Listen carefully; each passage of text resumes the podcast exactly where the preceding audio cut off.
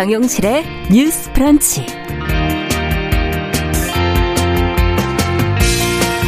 안녕하십니까 정용실입니다. 30년 동안 중증 장애인 딸을 돌보다가 숨지게 한 60대 어머니, 이 발달 장애를 가진 아이와 극단적인 선택을 한 40대 어머니.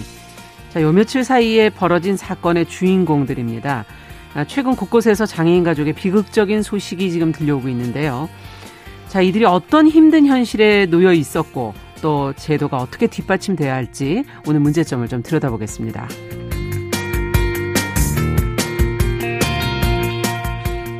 네, 엠번방 사건을 다룬 다큐멘터리 한 편이 지금 세계 시청자들의 관심을 끌고 있죠. 너무도 끔찍했던 이 사건을 다큐에서 어떻게 조명을 했는지 또 어떤 메시지를 담고 있는지 오늘 문화비평 시간에 자세히 들여다보겠습니다.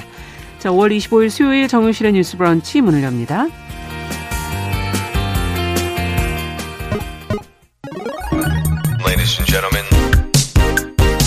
새로운 시각으로 세상을 봅니다.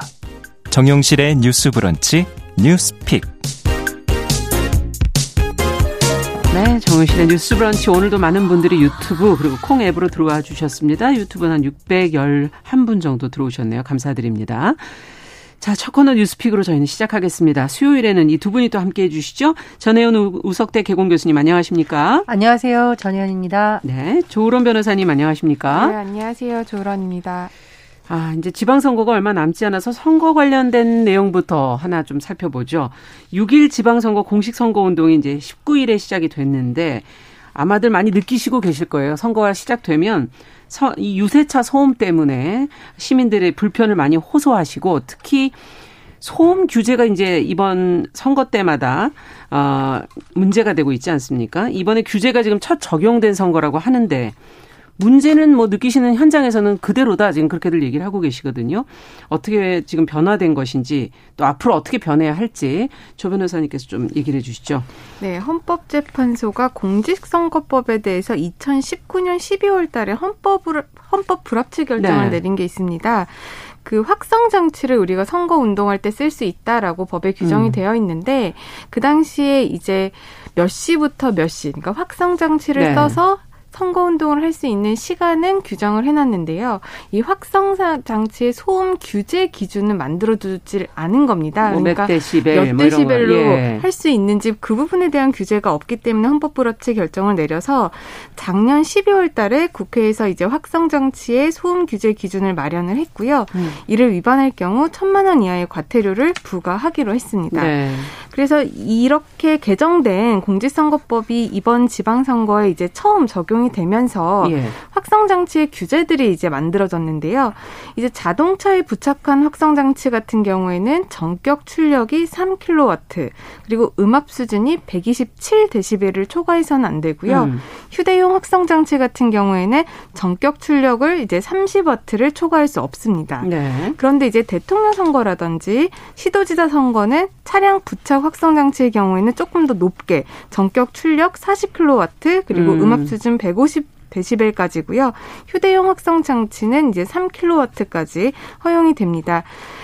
이렇게 이런 규제들을 위반하는 경우에는 이제 천만 원 이하 과태료가 부과가 되고요. 예. 또 시간도 이제 제한이 되어 있습니다. 예. 이제 자동차용 그리고 휴대용 확성 장치 그리고 녹음 녹화기 같은 음. 경우에는 오전 7시부터 오후 9시까지만 음. 사용할 수가 있습니다. 네. 그런데 지금 이 기준을 말씀드렸는데 이게 어느 정도인지 이제 감이 잘안 그러니까 오실 것 같으세요. 127데시벨이 좀 가장 낮은 거고 150데시벨까지 대선 때 쓸수 네. 있다고 얘기해 주셨는데. 근데 이 음. 127데시벨이요.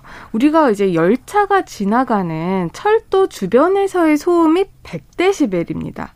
아유, 이건 말이 안 되는데요. 그리고 전투기가 이착륙 할때 이제 발생하는 소음이 120데시벨인데 아니, 지금 전투기보다도 더 확성 장치가 지금 127데시벨 그리고 대통령이나 시도지사 선거 네. 같은 경우에는 이제 150데시벨까지이기 때문에 굉장히 큰 이제 허용치를 두고 있는 거죠. 어, 그리고 아이고. 그것뿐만 아니라 이 확성 장치를 규제하는 게 우리 집회 및 시위에 관한 법률에도 이제 규정이 되어 있어요. 거기는 어떻게 돼 있습니까? 집회나 뭐 시위를 할 때도 이제 확성 장치를 사용을 할 수가 있는데 네. 주간 기준으로는 이제 75데시벨까지, 야간 기준으로는 이제 65데시벨까지만 이건 또 낮네요, 꽤. 그렇습니다. 예. 거의 반도 안 되는 것 같은데요. 음. 근데 여기 집회 및 시위 관한 법률뿐만 아니라 우리나라 소음 진동 관리법이라고 해서 우리가 뭐 층간 소음이라든지 그렇죠. 아니면 주변에서의 공사장 소음을 우리가 어디까지 음. 견디고 이거를 넘어가면 이제 뭐 손해배상 청구라든지 그렇죠. 이런 걸 할 수 있는 기준이 또 있는데 그거 같은 경우에는 보통이 이제 주간에는 50데시벨에서 75데시벨이고요. 아. 야간 같은 경우에는 이제 40데시벨에서 이제 70데시벨이고 네. 또 우리가 항공기 주변에 사는 예. 그 지역 관련해서는 뭐 75에서 90데시벨까지로 이제 소음 기준이 이렇게 되어 그러니까 있는데 지금 집시법이나 이런 다른 기준을 보면 한 75데시벨 정도면은 어 주간에 이 정도가 느낄 수 있는 한계선이 아닐까 이런 한계선으로 이제 정해놨는데 그렇죠. 특이하게 이제 공직선거법에서만 이거를 굉장히 넓게 허용을 해주고 아. 있다 보니까 규제는 생겼는데 아직까지도 문제가 여전하다라는 지적이 나오고 있고요. 예. 최근에 이제 전국에서 유세 소음 관련한 112 신고가 경찰청에 따르면 지금 1,200건이 넘게 접수가 됐다고 합니다. 네. 그렇기 때문에 뭐 법은 개정이 돼서 기준은 만들어졌지만 여전히 국민들의 눈높이와는 맞지 않다라는 지적이 음. 계속되고 있습니다. 있습니다. 그렇군요. 지금 안 그래도 이제 뭐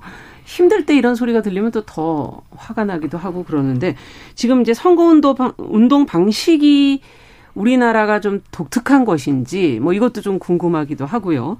그리고 또 다른 유세차 이렇게 시끄럽게 하는 것 말고는 선거 운동할 방법이 없는 것인지 그리고 이 기준이 이게 과연 적합한 것인지 시민들이 그 기간까지 아직 6월 1일까지 19일부터면 꽤 긴 시간을 참으셔야 되는 건데 그렇게 참아야 되는 건지 어떻게 보십니까, 정 교수님? 이게 우리나라 선거법의 특징이 굉장히 엄격한 선거법으로 불리거든요. 어. 그러다 보니 역설적으로 예. 방문이라던가 특히 정치 신인들 같은 경우에는 예.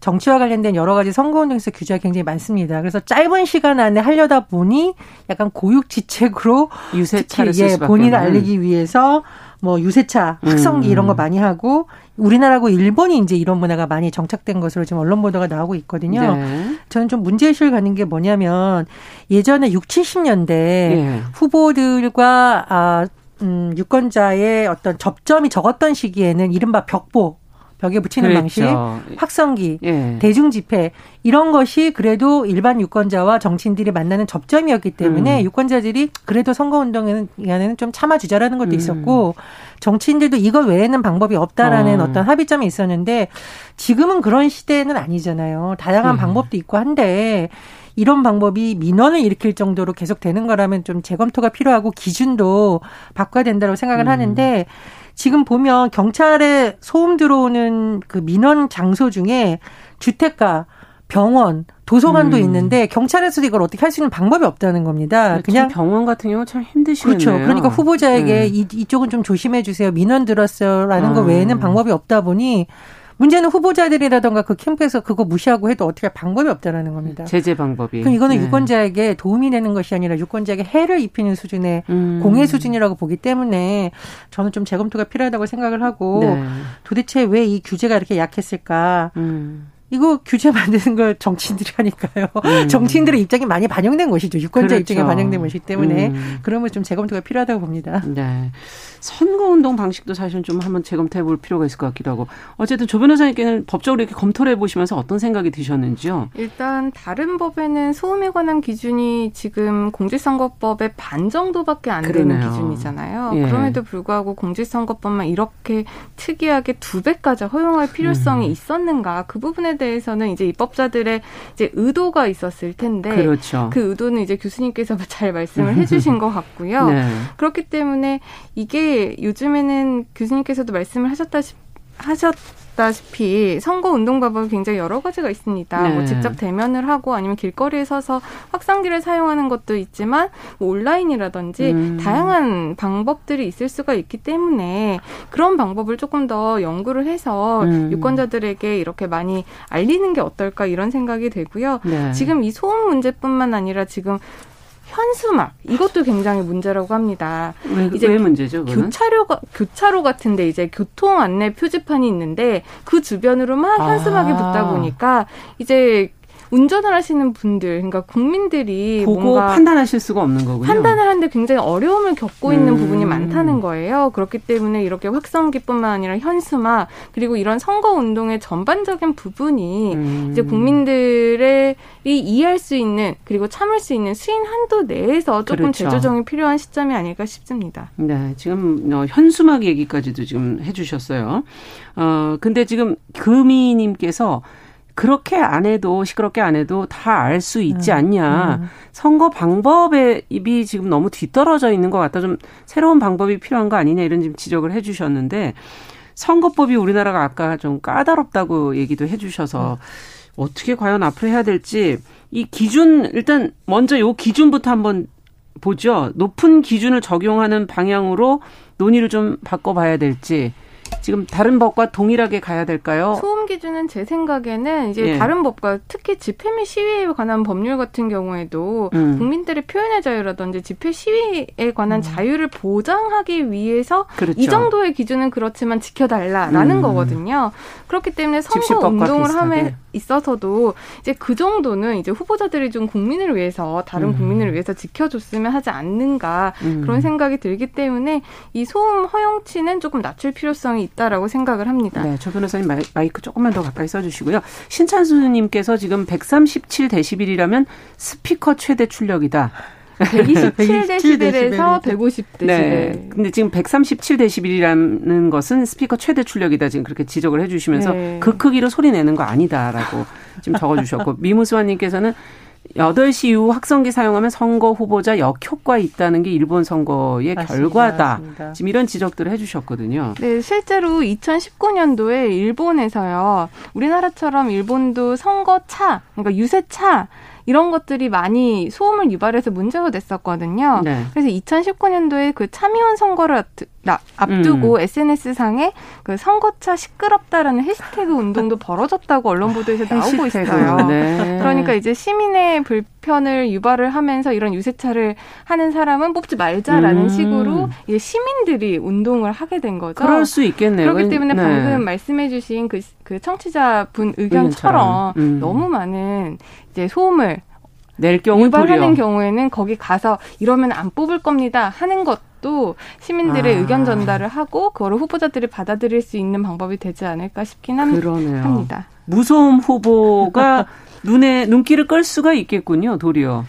예, 지금 어. 뭐 언론 보도를 보니까 모 지역에서는 차 표면에 이렇게 본인 이름 붙이고 기어 붙여서 소형 SUV 몰고 다니면서 음. 아. 오히려 이거 이제 본인의 특징으로 하는 경우도 있고 탄소 제로 뚜벅이 선거 운동해서 확성기 안 쓰고 아. 탄소 제로니까 자전거를 주로 많이 활용하는 운동이라던가 네. 그리고 저한테도 가끔 문자 오는 모 후보님이 있는데 현수막 이번에 안 쓰고 하겠다. 왜냐하면 이제 현수막이 환경 그 문제하고도 아. 연결되어 있다는 지적도 있어요. 지방선거 때 현수막이 끝나고 나면 어마어마하게 나온다고 하는데 이 폐기 처분하는 게 보통 문제가 아니라고 아. 합니다. 물론 일각에서 재활용이 되지만 나오는 양이 너무 많다 보니까 재활용하기도 힘들겠죠. 예, 그렇습니다. 네. 그래서 제가 아는 모 후보는 저한테 아주 자랑스럽게 나는 이번에 아. 현수막 안 거는 선거 운동을 할 거고 하겠다. 다른 후보들도 다 같이 안 하면 어떻겠느냐라고 제안을 했는데 저는 그런 것도 신선한 음. 시도라고 봅니다. 정치권의 변화가 이런 데서부터 사실 시작돼야 되는 거 아닌가 하는 생각도 들기도 하네요. 발상의 전환을 좀 할 필요 도 있을 것 같고 두 분이 뭐 제안해 주시거나 아니면 어, 이, 성, 이 사- 보도를 보시면서 또 들었던 생각들이 있으시다면 끝으로 한 말씀씩 들어보죠.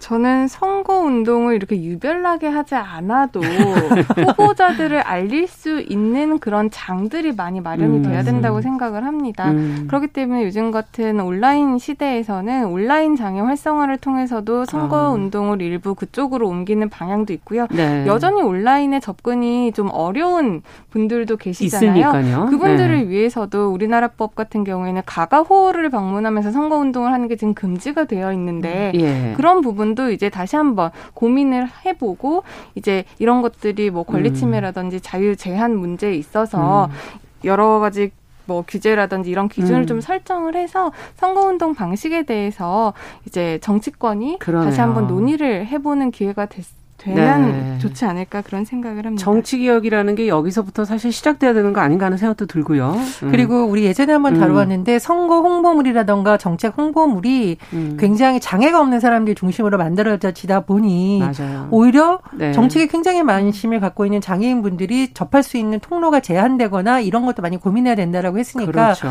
그런 부분도 고민했으면 좋겠고요. 이제 아무래도 트로트 노래가 신나다 보니까 음. 이 곡을 차용해서 아. 만드는 후보님들이 있는데 저는 좀 제발 부탁드리고 싶은 것이 음. 이분들이 아무래도 주택가에 사람들이 밀집되어 있다니까 하루 종일 이 노래를 트는 분들이 있거든요. 그래서 음. 이 음악을 좋아하는 분도 있지만 안 좋아하는 분들도 그럼요. 있기 때문에 이건 법적으로 규제하기 좀 어렵잖아요. 음. 후보들도 좀 주민들의 입장에서 민원이 들어왔을 때 자제하는 노력이 일단 당장은 좀 필요하다고 그럼요. 봅니다. 지금 안정민님께서 손녀를 키우고 계신데 징징대고 아이들이 시끄러우니까 음. 강아지도 안절부절해서 너무 스트레스가 많다 이렇게 지금 적어주셨습니다. 자, 두 번째 뉴스로 또 가보도록 하죠. 어, 앞서 말씀드린 내용인데 장애인 가족들이 지금 잇따라 극단적인 선택을 했다는 보도 내용이 지금 뉴스에 떴습니다. 그 관련된 내용을 먼저 저희가 정리해 보면서 무엇이 문제인지 왜 이런 선택을 하게 됐는지 한번 생각해 보죠. 예, 우리나라에서 이 이런 극단적 선택 관련해서 보도를 할 때 저희가 항상 좀 주의를 하는 것이 이렇게 어려움을 겪는 분들은 꼭 상담을 받으시고 그렇죠. 뭐 생명의 전화라든가 청소년 전화 성 음. 전문가 상담을 받기를 꼭, 꼭 말씀을 드리고요. 다만 이제 저희가 오늘 이걸 전해드리는 이유는 이런 문제가 왜 발생하는지 음. 왜 이런 선택을 하는 어떤 구조적 문제가 있는지 네. 한번 살펴보자는 취지입니다. 최근에 중증 장애인을 돌보는 가족들이 어, 본인 또 본인의 자녀와 함께 음. 극단적인 음. 선택을 하는 일이 있었습니다. 인천에서 발생한 사고인데요.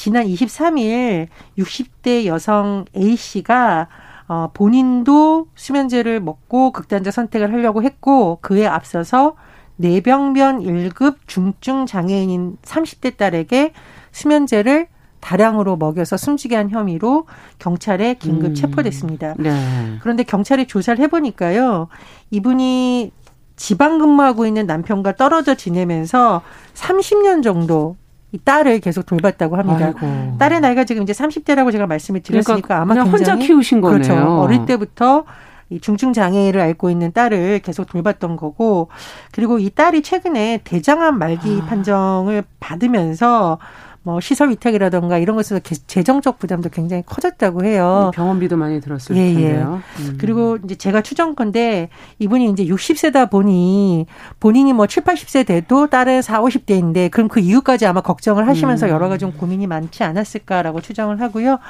또 다른 일도 있었는데 서울 성동구 한 아파트에서 최근에 유사한 사건이 있었습니다. 음. 아파트에서 40대 어, 부모로 추정되는 인물 그리고 여섯 살 아들이 숨진 채 발견이 됐는데요.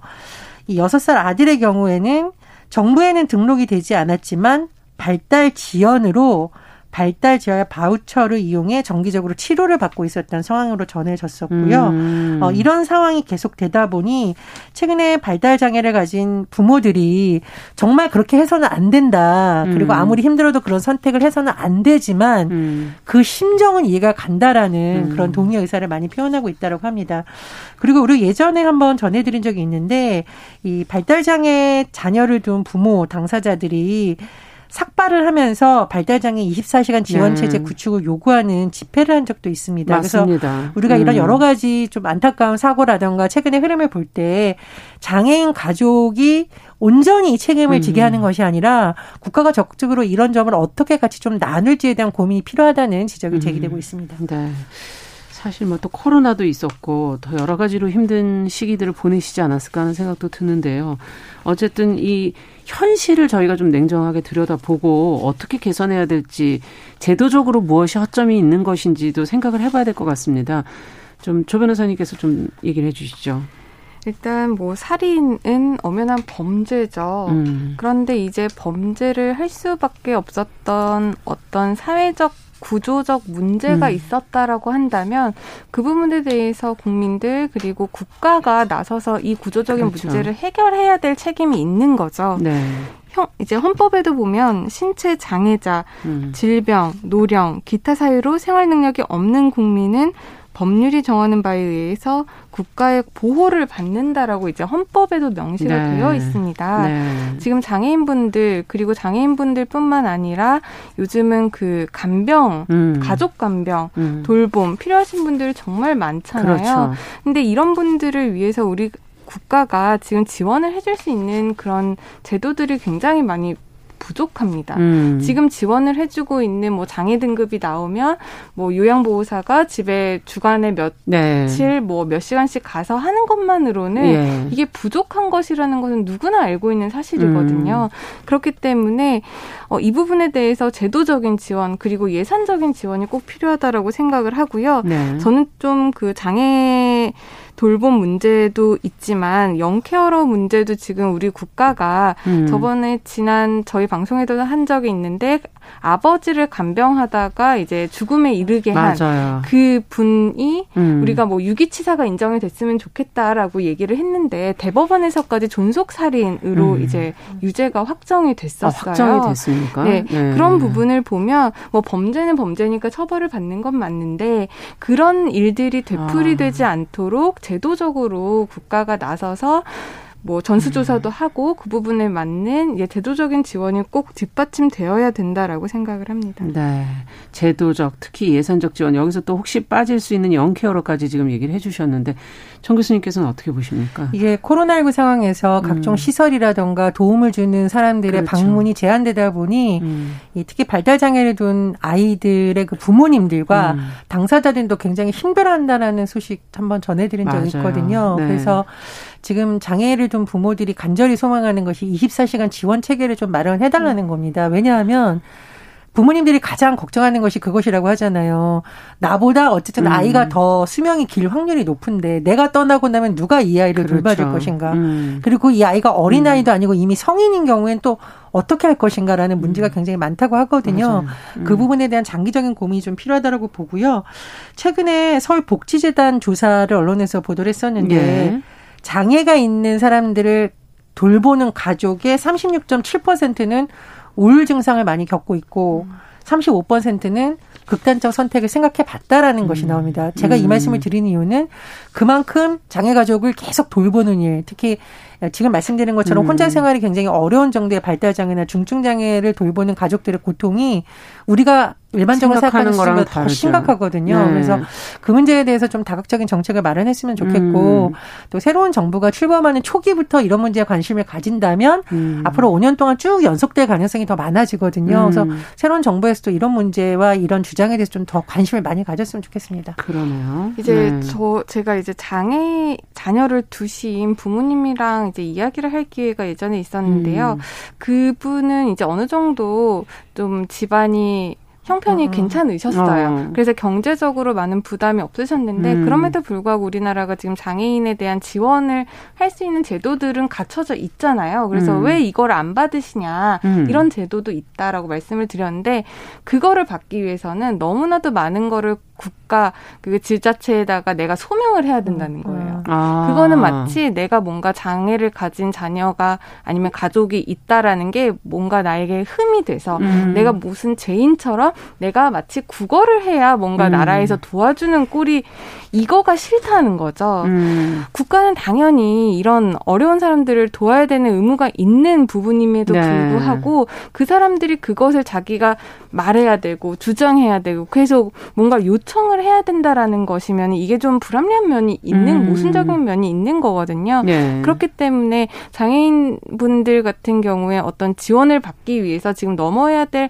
허들이 아직까지도 아. 많이 남아 있는 걸로 알고 있습니다. 네. 그래서 이런 문제들도 좀 장애인 분들의 입장에서 조금 더 친절한 복지가 되었으면 아. 하는 게 개인적인 생각입니다. 그렇죠. 지금은 현재는 지자체에다가 그걸 본인이 신청하시면서 지원하시면서 여러 가지 소명 자료들을 내야 되는 그런 현실이라는 말씀이시죠. 그렇습니다. 네, 이런 허들부터 먼저 좀 제거해 주면 좋겠다라는 지적을 해 주셨는데 자, 지금 최종욱님께서 이런 비극이 계속 벌어지는 게 안타깝고 개인이 감당하기에는 너무 힘든 음. 상황 아니냐. 국가에서 또 시설에서 조금 더 노력을 해달라 이런 의견을 보내주셨습니다. 자, 뉴스픽 오늘 조으론 변호사 전혜영 교수 두 분과 함께 살펴봤습니다. 말씀 잘 들었습니다. 감사합니다. 감사합니다. 네, 정용실의 뉴스 브런치 1부 마치고 저는 잠시 후에 돌아오겠습니다.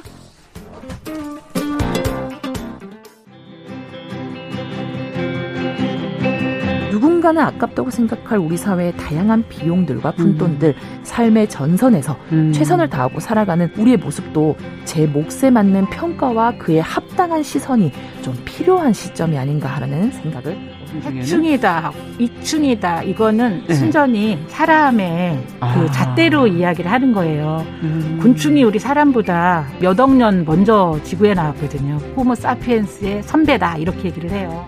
남성의 입장에서 여성의 입장을 이해하는 사람인 거죠. 그래서 사실 이 역지사지의 태도가 한국 사회로 지금 필요한 것이 아닌가 그런 생각이 들고요. 세상을 보는 따뜻한 시선. 정용실의 뉴스 브런치.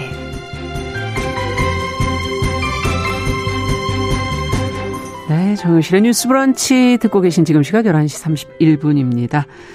자, 필환경 시대를 맞아서 저희가 기후변화의 심각성을 항상 되새겨 보면서 환경 문제 들여다보고 있습니다. 환경하자. 서울환경운동연합의 이유리 팀장 잘해 주셨습니다. 어서 오십시오. 네, 안녕하세요. 자, 오늘 어떤 얘기를 좀 해볼까요? 혹시 오늘, 어, 기후 스트레스라는 말 들어보신 적 있으신가요? 기후 스트레스. 하도 스트레스는 뭐 많이 그쵸. 여기저기서 나와서 네, 인간한테 적용되는 이야기니까. 그렇죠. 네. 기후와 스트레스가 합쳐진 말이니 어떤 의미인지는 대략 음. 아실 것 같아요.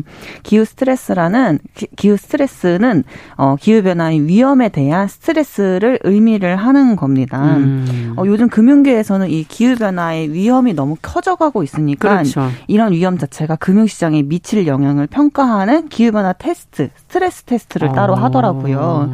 그러면서 이제 이런 리스크가 워낙 크니까 그것을 평가하고 관리하겠다는 뜻으로 이런 네. 용어들을 사용하기도 합니다. 네, 뭐 위험까지 안 가더라도 기후 변화가 오니까 날씨도 막 들쭉날쭉하고 음, 하니까 네. 그거 자체가 인간에게는 스트레스죠. 뭐 그쵸, 전과 달라지고 변화되고 그것도 강도가 심해지고 이러면은 그거 자체가 안정성이 떨어지니까. 네, 맞습니다. 음. 근데 이런 스트레스류가 인간한테만 나타나는 것은 아니라는 점을 오늘 이 주제로 삼고 싶어요. 아. 이미 지구 온도가 1.1도가 상승을 해서 인간이 체감할 수 있는 이 위험이 세계 곳곳에 좀 나타나고 있잖아요. 지금 현재 상황에서 그렇죠. 최근에는 이제 4월에 인도에서 일어났던 폭염 뉴델리가 이제 43도까지 기록을 했던 봄 온도가 너무 높은 아니 봄인데 43도 말이 됩니까? 그렇죠. 와. 이날 이제 정말 많은 사망자도 음. 나왔다고 제가 확인을 했었는데요. 이런 지구 가열화, 지구 온난화로 음. 인한 이런 이상 기후는 인류의 생존을 위협하는 것은 맞아요. 물론이고 생물 다양성 자체를 파괴를 하고 있습니다. 음. 근데 이게 인간만이 나타나는 현상이 아니라 여러 생물 종들이 이런 기후 스트레스를 받고 있다라는 점을 오늘 주제로 좀 삼아 보려고 합니다. 네, 사실 뭐 폭염도 여기에 버텨낼 수 없는 그런 동물들도 있을 거고 네. 홍수에 또 떠내려가기도 하고 인간만 아니라 정말 모든 생명체가 참 힘드네요, 사는 게. 맞습니다. 그 제가 지난주에 전국적으로 갑자기 사라진 꿀벌의 이야기 아, 좀 드렸었잖아요. 맞아요. 그 굉장히 심각했었어요. 느꼈어요. 네, 맞습니다. 음. 이게 올 봄에 나타난 이 꿀벌 실종 사건, 무려 음. 78억 마리가 사라졌던 이 사건이 이제 기후 변화가 하나의 요인일 수 있다라고 음. 말씀을 드린과 동시에 이런 것처럼 이제 기후 위기에 취약한 동물들과 식물들이 개체 수가 감소하는 음. 급격하게 감소하는 영향들이 계속 발생 발생을 하고 있고 아. 이러다 보니까 멸종 위기에 처하는 생물종들과 그리고 또 서식지 자체를 잃어버리는 사례들도 그렇겠어요. 많이 늘어나고 있습니다. 어, 그러면 네. 대표적인 어떤 동물이 있을까요? 사실 이제 대표적인 생물종은 어 지난주에 말씀드렸던 꿀벌이 네. 있고요. 이게 물론 이제 굉장히 많은 생물종들이 있지만 그냥 제가 주관적으로 음. 그냥 꿀벌에 이어서 고래와 나무 이야기를 좀 전달을 해드리려고 하는데요. 네. 먼저 고래 이야기를 좀 드리면요. 네. 지구 온도 상승이 바닷속에 사는 고래에게도 영향 을 많이 미치고 있다는 연구 음. 결과가 최근에 나왔습니다. 어, 작년 여름에 한 저널을 통해서 발표된 내용이었는데요. 바다 생물 중 가장 큰 생물 중 하나인 북대서양 긴 수염 고래, 큰 고래류인데 음. 이긴 수염 고래의 크기가 20년 전에 비해서 평균 1m 가량이 작아졌다는 내용이었어요. 1m면 굉장히 큰 거잖아요. 그렇죠, 맞습니다. 그러니까 다 자란 성체임에도 불구하고 크기가 완전히 이제 1m 정도 작아졌다라는 이야기인데요. 어, 저는 고래 얘기라 그래서 고래를 너무 인간이 괴롭힌다는 얘기를 하시려나 그것도 같이 하려고 합니다. 그것도 정말 심각한 얘기가 있어가지고요. 어. 근데 이게 기후 스트레스로 인해서 고래가 다 크지 못하는 다 이제 크기도 다, 작아지는 그쵸, 거예요. 다 그러면? 커도 크기가 작아진 그런 사례들이 계속 나타나는 건데 어. 이게 크기가 그냥 줄어든 것이 단순히 그냥 작아졌다라는 걸로 끝나지 않는다고 해요. 왜요? 왜 새끼를 많이 원래 낳지 않는 뭐 2, 3년에 한 마리씩 내지 두 마리 음. 정도 낳는 긴 수염 고래들이 새끼를 돌볼 때 각종 위험에 처할 확률이 굉장히 많이 높아지고 음. 또 새끼를 임신하는 것 그 자체에서도 좋지 않은 영향을 끼치는 것이 바로 이 크기의 문제라고 해요. 음. 그러니까 결과적으로 보면 생존의 위협을 느낄 수 있는 상황인 거죠. 이렇게 크게 변화하면 생존의 위협이 오는 거군요. 네, 네. 그렇죠. 근데 이제 현재 북대서양 긴 수염 고래 개체 수가 2010년에는 500마리 정도가 있었는데 현재는 356마리로 500마리라는 것도 작은데 또 더 줄었어요? 네, 맞습니다. 10년 만에 이렇게 150 마리 정도가 아, 사라진 사라졌군요. 것으로 나타나고 있고 어, 요즘에 이제 해수온도 상승으로 고래류들이 서식지가 이동을 하고 있는 추세거든요. 점점 더 북쪽으로 음. 이동을 하고 있는데 이 그런 이제 서식지가 이동하면서 처하는 위협들도 굉장히 많이 나타나고 이제 말씀 주셨던 것처럼 인간의 포획 문제, 고래를 포획한다든지 음. 또 이제 인간이 뭐뭐 뭐 이제 뭐 유전 같은 거를 이제 발굴을 하면서 그런 뭐 선박들이나 뭐 어류를 아. 이제 채, 이제 가지고 가면서 이제 선박들이랑 고래들이 출동 충돌을 하고 또 이런 그물이랑 예, 얽혀서 이제 계속 그냥 가라앉아서 음. 죽어버리는 그런 사건들이 계속 생기고 있어요. 음. 근데 이 고래가 일생 동안 많은 양의 이산화탄소를 흡수를 하고 있거든요. 그리고 또 심지어 죽어서도 탄소를 저장할 한 채로 죽어서 해저에 가라앉는데 아. 이렇게 해저에 이렇게 가라앉고 나면 수천 년 동안 그 고래의 뼈 조직 안에 이제 숨겨져 있던 그 탄소 저장된 탄소들이 대기 중으로 발전 발충 방출되지 않도록 수천 년 동안 가두는 역할을 한다고 해요. 그럼 완전히 이산화탄소 저장고 같은 거예요? 그렇죠, 맞습니다. 고래가? 네, 그래서 이런 큰 고래류를 지키기 위해서는 또 기후 변화의 한 포인트다. 이 위기를 아, 고래가 많아야 위해서. 되겠네요. 그래 이산화탄소를 많이 흡수할 거 아닙니까? 네, 맞습니다. 그이 어. 바다 안에서 굉장히 큰 역할을 해주고 있는 거죠. 이야, 이건 몰랐던 얘기네요. 네. 음. 어쨌든 고래가 지금 그렇게 중요한 고래가 지금 자꾸 사라지고 있다. 작아지고 사라지고 있다라는 네. 지금 지적해 주셨고 또 아까 나무도 하나 얘기하시겠다 그랬어요. 네, 맞습니다. 현재 국내에 굉장히 음. 여러 종들의 나무가 살아가고 있죠. 그런데 네. 어, 이런 나무들이 집단 고사를 하고 있는 사례들이 많이 나타나고 있어요. 음. 네, 여러분들 잘 알고 계실 거예요. 크리스마스 트리로 유명한 그 우리나라 코리아 전나무라고 네. 불리는 구상나무가 네. 지리산이랑 한라산에 집단 서식을 하고 있거든요. 예. 근데 이게 지금 계속 집단 고사하고 있는 상황을 보여주고 있고요. 최근에는 오대산과 설악산 등에 이제 서식을 하는 어, 전나무가 부러져서 쓰러지는 현상도 발, 확인을 하고 있습니다. 음. 근데 이게 단순하게 마치 묘목처럼 작은 나무류들이 아니라 대경목, 어, 줄기의 가슴 높이 지름이 30cm 이상인 굉장히 큰 나무예요. 그러네요. 30cm 정도면 네. 이런 큰 나무가 그냥 뚝뚝 부러지거나 뿌리가 뽑혀서 쓰러지는 현상들이 나타나고 있는데요. 근데 이런 징후가 마치 이제 최근에만 일어나는 것이 아니라 음. 2020년 전후부터 계속 확인이 되고 있는 지금 몇년 됐다는 얘기인데 네. 그 지리산, 한라산, 뭐 오대산, 설악산 제일 산이 깊고 그렇죠. 너무 유명한 산이고 네, 너무 큰 곳들인데 거기에서 맞습니다. 그런다. 근데 뿌리 뽑히고 막 쓰러지는 이유가 뭐예요? 이게 전나무뿐만 아니라 이제 구상나무, 잣나무, 비슷한 중목, 좀 종류들이죠. 그렇죠. 소나무 같은 이제 네. 침엽수류들이 고사 징후가 지금 전국적으로 포착이 계속되고 우리나라 있는데요. 우리나라 특히 침엽수 많잖아요. 맞습니다. 예. 근데 이런 침엽수의 집단 고사의 주 원인으로 보고 있는 것이 바로 수분 부족이에요. 아. 그러니까 제 때 물을 공급받아야 되는 시기에 비가 내리지 않는다든지 음. 아니면 너무 건조해서 수분이 계속 없어지면서 수분이 증발하면서 얘네들이 살아갈 말라버리는 거군요. 그렇죠. 말라버리면서 이렇게 부러지는 사례들이 발생을 하는 아. 거죠. 그리고 또 폭염 같이 극심한 이런 기후 변화가 이 나무에 큰 영향을 미치는 것으로 보고 있습니다. 음. 네, 그러다 보니까 요즘에 이제 기후 변화도 계속 속도가 빨라지고 있는 추세여서 요즘 침엽수들이 고사 속도 자체도 갈수록 점점 빨라지고 음. 있는 상황이라고 해요. 네. 맞아요. 네, 이런 이런 이제 생태계 변화 자체가 기후 위기의 적신호로 인식하고 또 대응해야 된다고 생각을 하거든요. 네. 물론 이제 실태 파악이 굉장히 우선되어야 그렇죠. 될것 같고요. 또 이후 장기적인 대책도 마련되어야 된다고 생각이 음. 됩니다. 또 이 기후 위기로 사라져가는 생물종에 대한 이 시민들의 관심과 기후 위기를 극복하기 위한 모두의 노력이 필요할 때가 아닌가 싶습니다. 그러네요. 이 동물을 키워보니까 우리 인간이 정말 엄청난 적응력과 독한 네. 동물이라는 걸 다시 한번 느끼게 되거든요. 맞습니다. 생물을 보면서 우리에게 다가오는 위협을 조금 빨리 느꼈으면 좋겠네요. 자, 서울 환경운동연합 이효리 팀장과 함께한 환경하자. 오늘은 사라져가는 생물, 고래와 나무 얘기 들어봤습니다. 말씀 잘 들었습니다. 네, 감사합니다.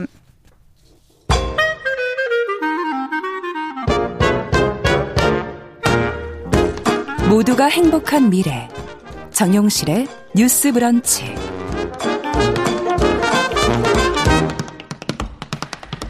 네, 정용실의 뉴스 브런치 듣고 계신 지금 시각 11시 41분입니다. 자, 이번에는 대중매체와 사회문화 현상을 좀 깊게 들여다보도록 하죠.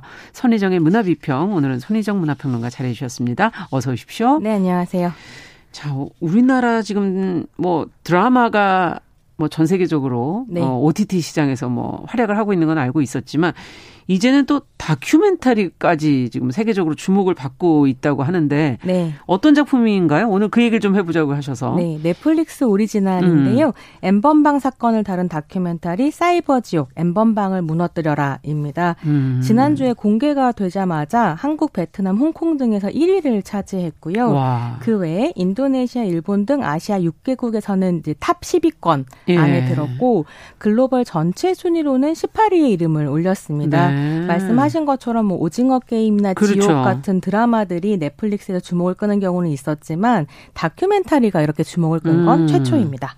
야, 근데 왜 제목을 이렇게 가만히 보고 있으니까 반갑지만은 않은 아니 드라마도 네. 가만히 제목을 보다 보니까 네. 반갑지만은 않은 소식이다 이렇게 얘기가 나오네요. 예, 그렇습니다. 네. 이게 드라마 같은 경우는 그래도 우리가 살고 있는 사회에 대한 반영이기는 하지만 사실은 판타지이고 또 그렇죠. 어떤 부분에서는 상상된 이야기잖아요. 그렇죠.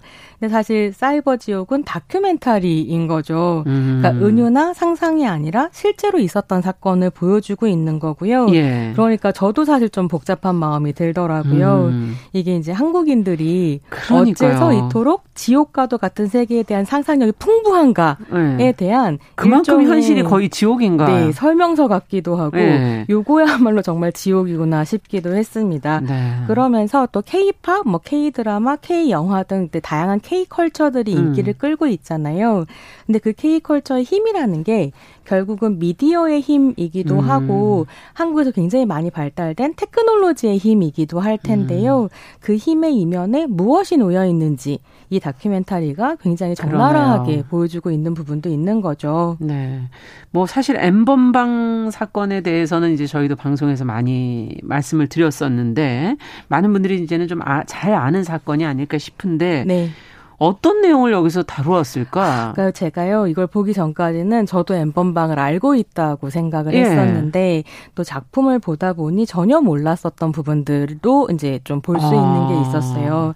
그러니까 이 사이버 지옥이라는 다큐는 엠번방으로 통칭되는 텔레그램 채팅방에서 일어난 다양한 성착취 범죄가 네. 한국에서 이제 알려지기 시작했던 예. 그 시점에서부터 박사 조주빈과 각각 문영욱이 체포될 때까지 예. 그 과정을 따라가거든요. 어. 그러면서 이제 관련된 보도를 했던 기자, PD, 음. 방송 작가, 탐사 보도팀 그리고 수사를 했던 수사팀의 아. 인터뷰가 이제 중심이 되는 작품입니다. 그렇군요. 근데 이게 이제 뭐 구체적으로 어떻게 범죄가 일어났는지 음. 우리가 뭘 조심해야 되는지 그리고 굉장히 잡기 힘든 범죄자들이었는데 그거는 많이 보도됐죠. 예, 결국에 예. 어떻게 잡아냈는지라고 아. 하는 요 경로가 다큐에서 이제 세세하게 설 명이 되고 음. 있고요. 제작진 같은 경우에도 이게 엠번방에 뭐 박사나 각각이 잡혔다고 네. 이 사건이 끝난 게 아니고 비슷한 유사 범죄가 전 세계적으로 지금 막 확대되고 있어서 아. 요게 어떤 범죄인지를 잘 설명함으로써 사실 좀 경각심을 일으키고 싶었던 마음도 그렇군요. 있었던 거죠. 그래서 넷플릭스라고 하는 큰 플랫폼을 활용한 부분들이 좀 있었던 음. 것 같은데요. 이 작품 자체가 지금 이제 어려운 주제를 다루고 있지만 몰입도를 놓치지 않으면서도 예, 글로벌 자본이 돈을 대서 만드는 작품이라서 음. 사실 그 몰입도를 가져가는 게 굉장히 중요했을 텐데 그렇죠. 그걸 놓치지 않으면서도 메시지 중심으로 굉장히 잘 다루었다라는 음. 평가를 받고 있습니다. 다큐 자체는 어떻게 시작이 되냐면 이제 legacy 미디어에서 음. 그러니까 old 미디어에서 처음으로 N번방을 기사화했었던 게 한겨레였는데요. 그렇죠. 그 한겨레의 김완 기자 인터뷰로 음. 시작이 됩니다. 2019년 11월에 어느 일요일 아침이었는데 음. 한겨레로 제보 메일이 한 통 오는 거죠. 음. 이제 제목 메일 제목이 뭐였냐면 텔레그램 아동 포르노 유포자 제보라는 제목이었고요. 내용은 한 고등학생이 9천 명 정도가 모여 있는 텔방에서 성범죄물을 뿌리고 있다라는 제보였습니다. 아. 당시 김완 기자가 이 제보를 받고 사실은 이제 디지털 성범죄물이라든가 아동 성범죄물이 이미 한국에서 너무 오래된 문제여서 네. 뭐 이미 소라넷도 한번 지나갔고 뭐 웰컴 투 비디오 지나갔고 음. 이러니까 맞아요. 대단한 뉴스거리는 아니라고 처음에 생각했다고 해요. 아. 그래서 기사를 쓰면서도 청소년이 음란물을 유포하는 사건이 벌어졌고 음. 결국 검거됐다로 끝 끝나는 이야기이지 않겠나 그런 기사가 될 음. 거다라고 이제 생각을 하면서 기사를 썼었던 거죠. 근데 상황은 그렇게 단순하지가 않았습니다. 음. 그러니까 김한 기자에 대한 신상털이가 시작이 됐고요. 그래요? 심지어 가족 구성원의 이름을 알아오면 상을 음. 주겠다. 뭐 이런 식의 공지가 그 이제 범죄자들이 모여 있는 텔방에 마트에 네, 올라오기도 하고 그러면서 다양한 협박 메일들이 오기 시작하는데요. 그 기자한테로. 네. 근데 좀 이상한 건 뭐였냐면 이게 막 김한 기자를 이제 비아냥거리면서 더 나쁜 놈이 있네, 더 악질이 있는데 너 되게 피라미 건드렸다. 이런 어. 식의 이제 제보 아닌 제보 메일 같은 것들이 오기 시작을 했고 그러면서 이제 본격적으로 취재가 시작이 되는 거죠. 네. 그래서 이 범죄물 유포가 텔방 한두 개에서 한두 명이 한 것이 아니었다라는 것을 결국 밝혀내게 되는데요. 최종적으로 이제 이 엠번방 사건이라고 알려진 사건에서 일어났었던 규모가 범죄 규모가 얼마 정도였냐면 130개의 텔방이 열렸었고 가해자만 26만 명 피해자가 어머나. 수십 명에 달하는 아. 어마어마한 규모의 사건이었던 거죠. 그래서 다큐는 아유, 숫자가 정말 상상 초월이네요. 네, 굉장히 큰 사건이었던 거고요. 그래서 다큐는 여기에서부터 시작을 해서 이 사건을 초창기에 보도했었던 SBS 궁금한 이야기 Y팀, 예. JTBC 스포트라이트 팀, 예. 최초 보도자인 추적단 불꽃, 예. 엠번방을 수사했던 수가 수사관들의 인터뷰를 쭉 보여줍니다. 근데 이 엠번방 운영자들이 그러니까 박사나 각각 같은 음. 사람들이 얼마나 악랄하냐면 이게 보도가 시작되고 수사가 진행이 되고 예. 조금씩 이제 위협을 받게 되니까 그러니까 어떻게 하냐면 계속 새로운 피해자들의 동영상 과 사진을 이제 막 유포를 하면서 이 피해자들한테 한결의 피해자, JTBC 피해자 이런 식의 이름을 붙이는 거죠. 그러니까 니네가 보도했으니까 이렇게 됐다는 응징이다는 그런, 그런 의미인가요? 그래서 한겨레가 어. 보도해서 새로운 피해자가 나온 거다. 이 보도한 어. 당신들이 잘못이다. 이런 식으로 갚아씌우기라는 예, 거군요. 또 보도한 사람들한테 압박을 해오기 시작합니다. 어. 야, 이거 보도를 하는 사람들 입장에서 여러 가지 고민이 있었겠어요. 지금 말씀을 듣다 보니까. 네, 그렇습니다. 네. 이걸 진짜 보도해야 하나, 어째야 하나 이런 고민이 굉장히 피해자를 또 양산시키는 거 아닌가. 하고요. 네, 그렇죠. 예. 이게 내 잘못인가? 음. 그만둬야 하나 이런 고민을 할 수밖에 죄책감을 유발하게 하는 거군요. 예, 없었던 거죠. 그래서 사실 소명 의식을 가진 사람들이기 때문에 어떻게 보면 내가 위협을 당하는 건 감수한다고 음. 하더라도 이게 피해자들이 더 많이 나오는 건 사실 너무 막아야 되죠. 네, 염려되는 되는 거잖아요. 음. 그래서 뭐 처음에 보도를 시작할 때는 이 기자들이 이 범죄자들은 꼭 잡힌다. 우리가 보도를 음. 하면 꼭 잡을 수 있다라는 믿음으로 시작했는데 이 믿음이 이제 막 흔들리는 상황이 음. 되는 거죠. 근데 좀 인상적이었던 건 뭐였냐면 JTBC 스포트라이트 팀의 이제 음. 장은조 작가 그런 말을 하는데요. 음. 피해자들이 오히려 더 많은 피해자들이 생기는 것, 다른 피해자가 또 생기는 걸 볼 수 없다.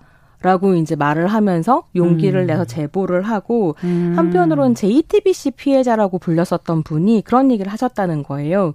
어차피 유포될 영상이었다. 당신들 때문이 아니고 음. 보도를 해서 잡자 뭐 이런 식의 이제 이야기들을 하면서 제작진도 음. 용기를 좀 내게 됩니다. 음. 그래서 이 범죄 자체가 피해자 진술 없이는 취재는 물론이고요. 음. 뭐 수사도 제대로 하기 어려운 범죄이기도 한데 어떻게 보면 피해자들이 용기를 내준 덕분에 그러네요. 뒤늦게라도 이제 한국 사회가 요 정도 대처를 할 수 있었던 셈이고요. 피해자들이 아니었다면 정말 어려운 일이었겠네요. 음, 그렇습니다. 네. 그래서 언론에서 취재를 계속해 가면서 그 취재 내용을 또 경찰과 공유하고 음. 사회적으로 인식을 이제 만들어내고 이렇게 하면서 이제 수사망이 점점 점점 좁혀지게 되는 거죠. 그렇죠. 그렇게 해서 결과적으로 박사와 각갓을 체포할 수 있게 됩니다. 네. 그래서 이제 그것의 처벌에 대한 부분까지 저희가 뭐 형량 뭐 이런 어 수위 이런 부분들이 이제 많이 이제 보도가 또 됐었는데 그 후에 네 그렇습니다. 자 어쨌든 실존하는 지금 피해자가 있는 그런 사건이기 때문에 네. 이 사건을 다루는 데 있어서 이제 다큐멘터리를 다루는 데 있어서도 또 재현을 하는 데 있어서도 상당히 신중해야 되는 부분이 네. 있는 거 아닙니까? 이게. 그럴 수밖에 없었을 네. 것 같은데요. 그래서 이걸 조심스럽게 잘 다루기 위해서 다큐 제작진이 세 가지 정도 그러니까 음. 말하자면 재현 전략을 세우는데요. 첫 번째는 아주 똑똑하게 추적 스릴러 형식을 취합니다. 음. 이게 북미 범죄 다큐에서 자주 쓰는 방식이기도 하고 넷플릭스에서 제작했으니까 이런 형식을 굉장히 잘 만드는 감독을 이제 어, 섭외한 음. 것이기도 할 텐데요.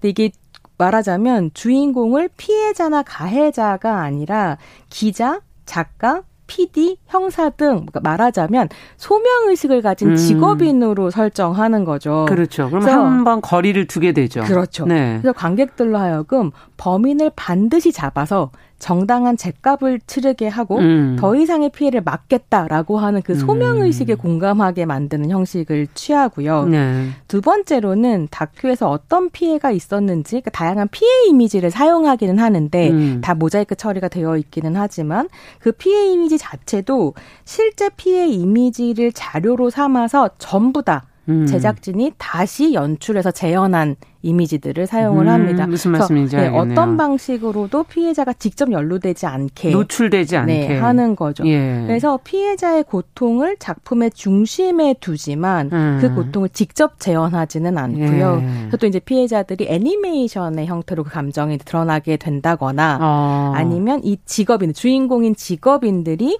피해자들의 마음에 공감하는 방식으로 예. 이제 이걸 만드는 거죠.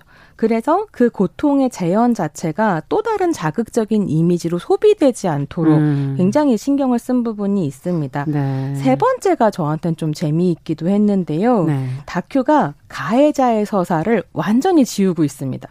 어. 그러니까 이 다큐를 만든 최진성 감독이 한 인터뷰에서 네. 이런 이야기를 하는데 박사나 각각에게 나름대로 다 드라마틱한 이야기들이 있었다는 거예요. 음. 그러니까 영화를 만드는 사람으로서는 욕심을 낼 법한 어떤 아. 이야기들이 있었겠죠. 예. 그리고 그 드라마틱한 이야기를 다뤘다면 자크 이제 이 다큐 자체가 훨씬 자극적이고 재밌어졌을 텐데요. 때로는 범죄물에 이런 게 들어가잖아요. 그렇죠. 근데 이걸 예. 싹다 빼버립니다.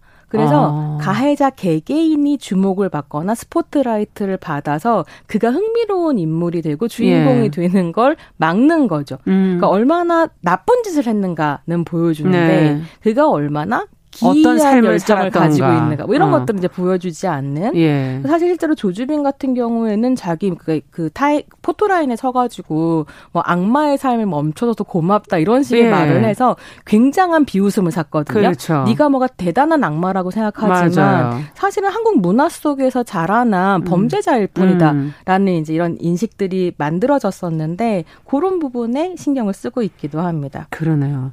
어, 이 다큐에도 등장하는 추적단 불꽃, 엠번방 사건을 정말 사회 전면에 이제 드러내는데 큰 역할을 했었고, 네. 범인을 또 잡는데 공을 세운 사람들 아닙니까? 네, 그렇습니다. 예. 다시 이제 다큐 이야기로 또 돌아가 보면, 예. 이제 한결의 오연서 기자가 음. 또이 엠번방 사건을 같이 이제 취재를 하는데요. 음. 엠번방을 막 취재하기 시작했을 때, 이 사건이 이미 다, 기사에 다뤄진 적이 있다는 걸 음. 발견하게 되는 거죠. 취재한 탐사보도팀이 있었다는 걸 보게 음. 되는데요. 그 탐사보도팀이 바로 닉네임 불꽃과 단 두 사람이 활동하는 추적단 불꽃이었고요. 음. 그래서 불꽃님이 지금 이제 민주당 박지원 위원장이고 그렇죠. 단님은 계속 이제 활동을 이어가고 계시죠. 있습니다. 네. 근데 이 추적단 불꽃은 대학생 탐사보도 팀이었는데요. 추적단 불꽃이 엠번방 기사로 탐사보도 공모전에서 수상을 음. 했었던 이제 사실이 있었던 거죠. 음. 그래서 엠번방 최초 보도자이자 최초 신고자이기도 합니다. 음. 이후 이제 추적단 불꽃은 한겨레와 협업하면서 취재를 또 계속 음. 이어가고 불꽃의 활동은 말씀하신 것처럼 성범죄자들 체포에도 큰 도움이 음. 되었습니다. 근데 우리가 꼭 기억해야 할 건 뭐냐면 음. n번방 사건에 대해서 추적단 불꽃이 그 기사를 냈을 때도 네. 그리고 한겨레에서 처음 일면 톱으로 이 기사를 보도했을 때도 한국 사회에 별다른 반향이 없었다는 거예요. 음. 너무 황당한 일인 건데 그러네요. 이게 사실 한국 사람들한테 너무 흔한 사건으로 그냥 다가갔었던 거죠. 예. 그러니까 예전에 아까 얘기해 예. 주신 것처럼 웹하드 카르텔, 네. Welcome to Video 네. 이미 너무 끔찍한 사건인데 그냥 반복되니까 그냥 네. 있는 사건인 것처럼 여겨졌었던 것이고 그래서 어떻게 보면 이렇게 성범죄가 대단한 일이 아닌 사회가 한국 사회 무뎌져 있는 네, 거죠. 였었던 거고 네. 그런 한국 사회의 문화와 암묵적인 침묵을 먹고 자란 음. 범죄가 엠번방이었던 셈입니다. 네. 근데 추적단 불꽃은 사실 이 문제를 정확하게 이해하고 있는 탐사보도팀이었던 거고요. 예. 그래서 이게 이제 조주빈 문영욱이 체포된 이후에 불꽃에서 엠번방 탐사보도에 대한 기록을 담은 책을 하나 내거든요. 음. 우리가 우리를 우리라고 부를 때라는 음. 책인데요. 이게 이제 막 엠번방이 기사화되고 막 이럴 때 불, 음. 추적단 불꽃의 입장에서 보기에는 너무 자극적이고 단편적인 방식으로만 다뤄지거나 네. 이 사람들이 특별한 악마라면서 꼬리 자르기를 하거나 음. 이런 게 너무 이제 심했고 그걸 문제의식을 느껴서 여성을 성적으로 착취하는 영상물을 소비하는 범죄 문화, 음. 한국 사회 문화 안에 엠번방이 있다는 사실을 좀 더 구체적으로 그러네요. 맥락화해서 보여주기 위해서 이 책을 썼다라고 음. 밝히기도 했습니다. 네. 이제 좀 정리를 해보죠. 이, 어, 다큐가 정말 전달하고자 했던 게 뭐였을까요? 네. 이게 추적단 불꽃의 문제 의식처럼 음. 한 명의 괴물, 한 명의 악마의 일이 아니라 사회 구조가 이런 가해와 피해를 만들어냈다는 것에 좀 주목을 할 음. 필요가 있을 텐데요. 이틀 전이죠. 5월 20일자 한겨레에서 최민영 기자가 네. 엠번방 후속 보도를 냈습니다. 음. 그러니까 지난해 말 조주빈 일당에 대한 대법원 선고가 마무리가 됐지만 네. 여전히 법정에서 얼굴 없는 얼굴 없는 가담자 피해자들 재판이 이어지고 있다는 네. 거예요. 그러니까 말하자면 소지범이라든지 음. 뭐 단순 유포범이라든지 그렇죠. 이런 사람들이 있어서 이 사람들에 대한 재판이 계속 이루어지고 있고 일반 가담자 378명의 1심 판결문을 전수조사 조사한 음. 기사였습니다. 근데 이 기사를 보면 어 소지범의 74%가 집행유예를 음. 받았거든요. 아하. 이거는 인식이 바뀌어서 사실은 처벌할 수 있게 됐다라는 변화이기도 하지만 예. 여전히 이런 소지, 소지범과 유포자가 음. 없으면 이런 범죄 없었을 그럼요. 텐데 충분한 처벌인가? 라는 질문을 하게 되는 것 같습니다. 네. 손희정의 문화비평 오늘은 사이버 지역 엠번방을 무너뜨려라 작품 이야기 나눠봤습니다. 말씀 잘 들었습니다. 감사합니다. 감사합니다. 정신의 뉴스 브런치도 같이 인사드리겠습니다. 내일 뵙겠습니다. 안녕히 계십시오.